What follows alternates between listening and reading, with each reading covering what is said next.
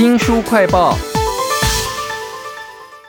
有一个六十多岁的高学历、高精力、退而不休族哦，他本身呢有五十间的老毛病，但是他跑到了跨国连锁快餐店，跟着年轻人一起打工哦。从他的眼光看这份劳力活有什么不同的风景呢？为您介绍这本书，叫做《不退休其实更好》，请到了作者谢冠贤大哥。冠贤你好，你好，称呼您大哥啊，我想你应该很习惯了。很高兴。餐厅的同事应该也称你大哥吧？是的，而且还有顾客看到你的时候会说：“哎，你是老板啊。”对。但实际上你做的是那个洗厕所啦、洗碗啦、擦桌子的工作，反差好大哦。我觉得你一开始做这工作的时候，应该有很不适应的地方吧？哦，最不适应的地方是怕熟人认识我，还要看到我在扫地，是不是什么原因会在这个地方做劳力的工作？是不是缺钱呢？那第二个呢？在那边打工的时候，因为很多的内容我都不清楚，像有时候那些年轻人教我用 POS 系统，他们只要哒哒哒点完之后，也不问我说到底你懂了没有，我我都完全不懂，那我就偷偷的去问大姐说：“哎，这人教我一下怎么用 POS 系统。”哦，那更重要一点是，刚去的时候。很多劳力的工作做不起来，比如说煮好的米要要拿到一个保温锅里面，我要花很大的力气，可是姿势都不对，做完以后腰酸背痛。还有另外一个很重要一点就是，开始就派我去支援北投店。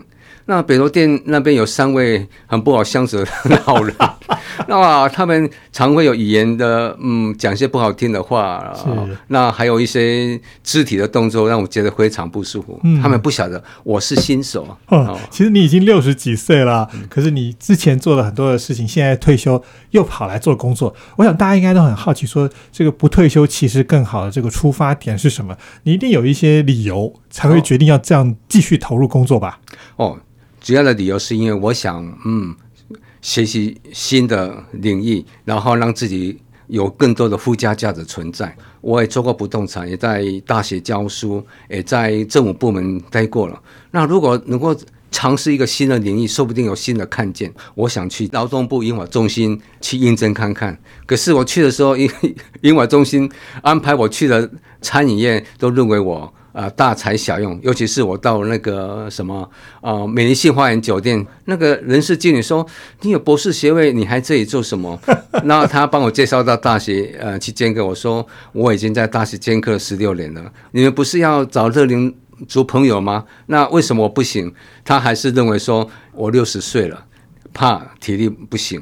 就没有录用我了啊！其实你的心态上是想要归零，然后重新投入职场。但是从那个帮你找工作的单位到面试你的单位，他们都希望说：“哎，就是来一个年轻一点，然后没经验，我们比较好用人哈。”这本书叫做《不退休其实更好》。那谢冠贤大哥最后还是找到了这一家跨国的连锁餐厅嘛？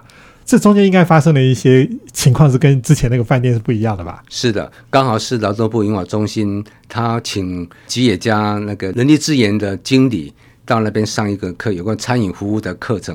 他去的时候刚好跟那位蔡经理有很好的互动。他问我的问题：餐饮业里面是外场重要、中场重要，还是内场重要？我回答说外场最重要。哎。他觉得很奇怪，说从来没有人说外场最重要，是内场最重要，因为外场是接触客人的，你可以观察到客人用餐的情况，比如说那剩下菜肴，为什么他不吃？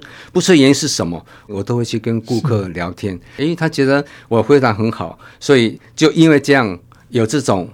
见面三分钱的关系，他就请我到他们记者家来应征看看。但是我应征的时候，我不敢用高学历，我用低的学历去应征，所以就这样被录用了。我看这本不退休其实更好。这一段经历的时候，觉得还有一个很有趣的是，他说要用你，结果你。之前就已经排了一个旅游了。嗯，其实你知道，我觉得这个年龄人就是会碰到这种情况，跟一般人那个年轻人都不一样。就是很多人就是先去排旅游，或者说家里面有长辈要照顾嘛，哈。那你既然已经到了这家连锁快餐店去打工，像你有五十间啊，你刚刚说那个抬一个饭都会很累哈。是。那还有没有这些除了体力以外，其他工作上的挑战呢？哦，其实最大挑战来自于就是你要学新的东西，比如说。年轻人他不喜欢打扫厕所了，然后我在里面做的时候，他们会教我很多的事情，比如说怎么去做里面的餐点，做啊野菜、小菜，做泡菜、做毛豆，我从来没有做过。还更重要一点是，连洗碗的时候我都。不晓得要用海绵去洗，还用那个 那个菜瓜布去洗哈。后来我才知道，说我从里面学到很多，原来我以前在家里。做事情的方法是错误的哇！我在书里面看到说，你可能最大的一个困难是那个 POS，就是那个点菜系统。是，那甚至你还闹过很大的乌龙哎。是是，Uber 一直在二零一九年进到台湾以后啊。企业家也跟他们有签约，因为我在淡水店，我大部分都是做外场跟内场的工作，那中场都是一些年轻的大学生在那边做，我很少去使用，那偶尔我会去学习。但是有一次呢，我被派支援到北投的中央店做中场的工作，要做 POS 系统点餐的工作。可是 Uber 一直系统响的时候呢，我只看到说，哎，第一页。只有一个点餐的，没想到后面还有二十三，我都不知道。然后我跟厨房讲说：“哎，一份牛冻点完以后，以为没事了。可是过了十五分钟以后，那 Uber 一直的外送员来了以后，也不说他有二十四份，一份就拿走了不讲。过了十五分钟以后。”店里面接到客诉电话是说，哇，我们点了二十四份，怎么只送一份呢？我们这个店长看这情况，赶快叫厨房就赶快做另外的二十三份，三十分钟完成。可他送去以后呢，他自己还。买了二十四份的饮料来赔不是，还被他们里面的人羞辱啊！我真的很愧对这件事情。这本书叫做《不退休其实更好》，谢冠贤大哥写了他在职场的一个经验。那我在书里面看到你跟客人聊天，可以聊出好多好有趣的事情。是啊。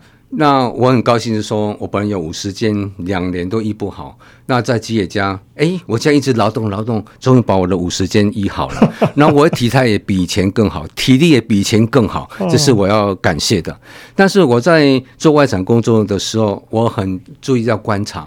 当一个人常常来吃饭的时候，我都会特别去关心他。比如说，谈到那个 Hello 的周先生，他从石牌搭捷运搭到淡水捷运站。